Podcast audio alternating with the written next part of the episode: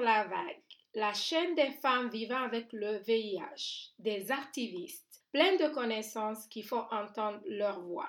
La vague est une série d'épisodes dans différentes langues faits par et pour les femmes vivant avec le VIH dans le monde. Elle parle de la santé sexuelle et reproductive et leurs droits.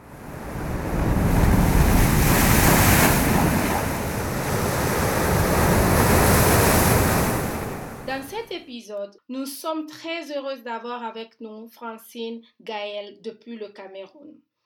Tout d'abord, Francine nous parlera de la situation des femmes vivant avec le VIH au Cameroun et dans toute l'Afrique centrale.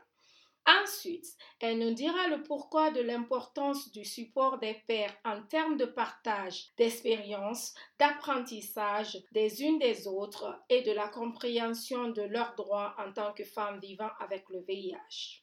Elle élaborera ensuite sur l'implication des femmes vivant avec le VIH dans la prise de décision par rapport à leur traitement. Selon elle, parce que ces femmes vivent avec le VIH, donc elles doivent être considérées comme des expertes. Elle nous parlera aussi du manque des ressources en français pour les femmes vivant avec le VIH et leur organisation. Et pour finir, elle nous fera découvrir la communauté internationale des femmes vivant avec le VIH en Afrique centrale qu'elle coordonne.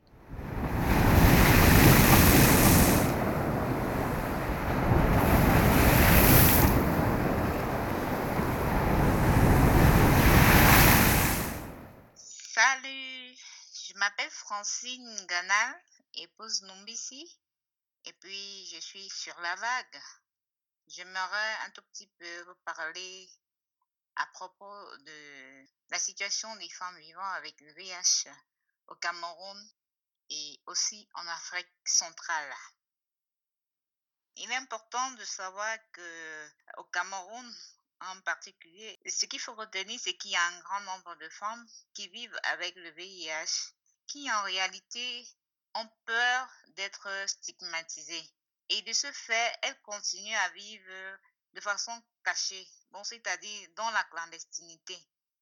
On pense que la question de VIH est encore un tabou.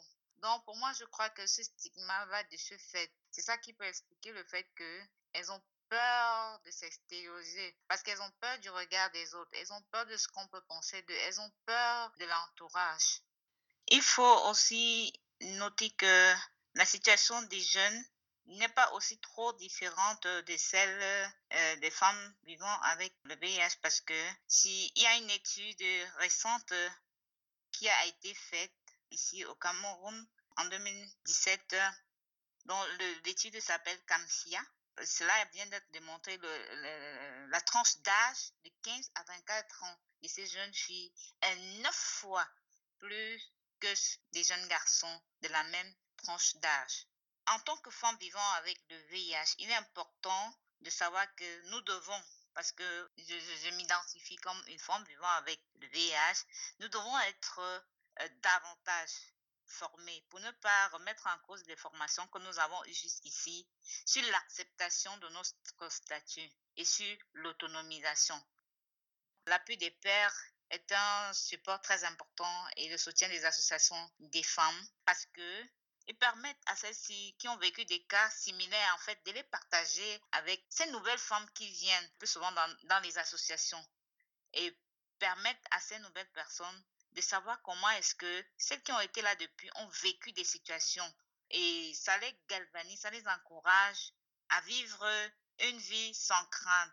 Il faut aussi noter que les associations sont des cadres conviviaux où l'on peut s'exprimer sans crainte sans stigma. Parce que si je suis dans ma famille et que j'ai peur de m'exprimer à mon frère, à ma soeur, à ma mère, alors dans, dans l'association, je trouve mes semblables, mes pères, qui sont comme moi et on parle le même langage. Et du coup, euh, nous avons réalisé que c'est un espace véritablement qui, qui, qui nous sied pour partager sans tabou de ce que nous avons vécu. Et on bénéficie là de l'expérience des autres. Et enfin, il y aura il y a aussi de, de l'entraide qui se passe dans ces associations. Parce que quand un membre est affecté, tout le monde, on, soutient ce membre dans la limite de nos moyens. Et c'est comme ça que véritablement, on peut dire que le support des pairs est très important. Et il est important de noter que, en fait, cet appui euh, nous permet hein, de nous épanouir. Parce que, vivement, quand on a cet, appui, on, se sent euh, accepté et on s'épanouit et on vit une vie positive au quotidien. Observons dans notre traitement, c'est le même processus, soit pour les aider à informer leurs partenaires et les, enfants, donc parler du VIH sans tabou. Hein. Il y a un aspect qui est important aussi de, noter, c'est que une formée en technique de plaidoyer peut aisément défendre les droits violés parce que c'est vrai que dans notre contexte, nous, nous rencontrons des situations où les femmes, lorsqu'elles sont sujettes aux abus, elles ne peuvent pas s'exprimer. Alors, quand elles se retrouvent ensemble, elles partagent leur expérience, elles partagent leur expertise. Et maintenant, elles sont outillées en termes de, de, de, matériel pour pouvoir défendre leurs droits quand le besoin se présente. Bon, malheureusement, on ne peut pas dire que toutes les femmes ont l'appui. Il faut reconnaître que nous sommes dans un contexte de guerre permanente et ça limite le support des pères. Nous ne sommes pas souvent impliqués dans les grandes décisions parce qu'on s'est rendu compte quand euh, cela concerne les grandes décisions de nos vies, qui doivent être des, décisions doivent euh, qu'on doit prendre sur nos vies. Nous ne sommes pas là. Donc, c'est un peu là où la limitation de, de cette participation intervient. Je vais prendre un cas où, palpable parce qu'en tant que membre d'Afrocab sur le Dolitégraphie, par exemple, actuellement dans mon pays, il y a un groupe technique qui est mis sur pied pour travailler justement sur Dolitégraphie. Mais moi, en tant que membre du, euh, conseil constitutif d'Afrocab, je ne suis pas impliqué dans ce conseil. Bien même quand je m'exerce à pouvoir réclamer ce qui est de droit, on me dit non. Cela relève des, scientifiques, des techniciens. Et puis, quelque part, on se sent un peu frustré par ce genre de comportement parce qu'à à, à, la limite, on dit nous ne sommes pas que de cobayes. Nous avons besoin de savoir ce qu'on décide sur nos vies. Même s'il est vrai que nous ne sommes pas des scientifiques ou bien des techniciens, mais c'est important que pour prendre une décision, qu'on nous implique pour que nous comprenions au moins et que nous veillons à ce qui est pris comme décision. Il y a toujours un challenge euh, expert, femme vivant avec le VIH, parce qu'on se dit qu'en fait, la femme vivant avec le VIH, elle est limitée. Alors que c'est elle qui subit. On oublie que c'est une expert, elle espère parce qu'elle vit avec le VIH. Bien même quand tout est en anglais, les femmes francophones s'exercent à, à ne pas être totalement en marge. Et il s'agit, si je prends par exemple l'exemple du Cameroun, le Cameroun est un pays francophone et en même temps anglophone. Mais 80% des Camerounais sont francophones et il n'y a que 20% qui sont anglophones. Ce qui est un atout déjà pour les Camerounais de s'exercer dans les deux langues. Se rassurer que les manuels sont traduits en des langues pour nous permettre d'être au pas. Parce qu'on ne veut pas toujours être en arrière. On ne veut pas être relégué au second plan à tout moment. Nous voulons aller au même pas avec les autres en se rassurant qu'on parle le même langage. Donc, nous pensons que si les documents sont dans nos langues, alors on a la capacité d'être apte à pouvoir être au même pas que celui qui est aux États-Unis, en Australie, dans, dans tous ces pays. C'est fondamental. Non seulement il faut traduire pour comprendre, et c'est pas donné il faut avoir Internet. Et ce sont ces éléments que la plupart des femmes, si c'était en français, ce serait plus facile et ce serait plus aisé comme ça. On, croit avoir compris quelque chose alors qu'on on est juste à côté et c'est pas bon. Il faut déjà euh, reconnaître que dans notre contexte, l'égalité des genres est, est, une question qui, qui bat de l'aile. Nous sommes dans une société assez où la femme est toujours reléguée au second plan quels que soient les efforts qu'elle fournit. Donc, selon les considérations coutumières de certains de nos pays dans notre sous-région, les femmes n'ont même pas droit à la parole quand les hommes sont présents. Elles n'ont pas droit à l'héritage. Elles n'ont pas droit à ceci. Elles n'ont pas droit à cela. Alors, surtout pour ces femmes-là qui ne sont pas autonomes. Vous voyez pourquoi plus haut, j'ai dit il est important de, comme priorité des femmes, de former les femmes à être autonomes. Parce que si elles étaient autonomes, elles sauraient se prendre en charge et elles sauraient défendre euh, leurs droits.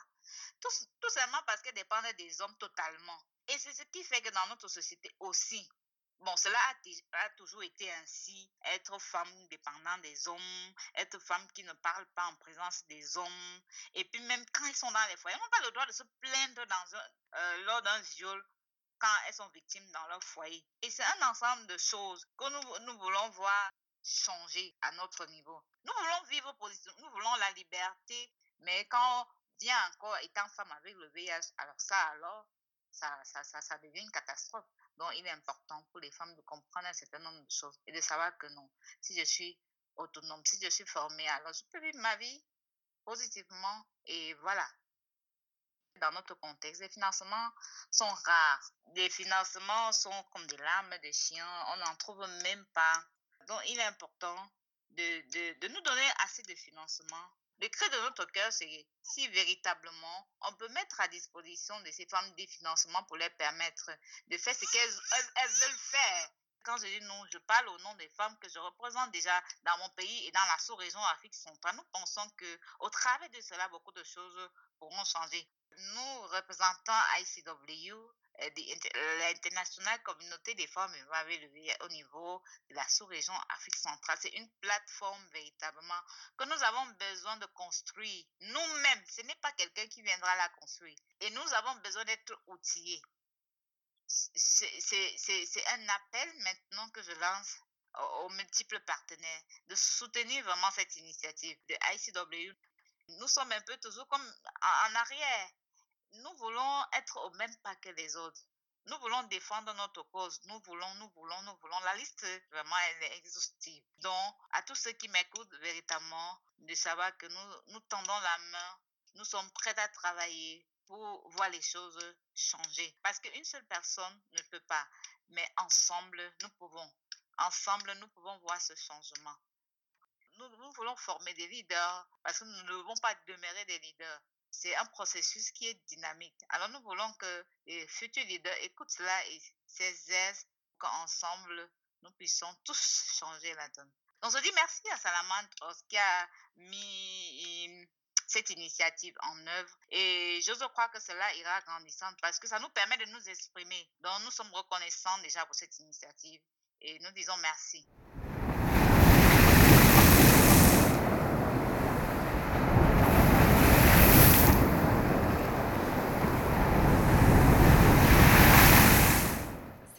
Épisode a été produit par l'organisation Salamander Cross en collaboration avec l'ONU-SIDA.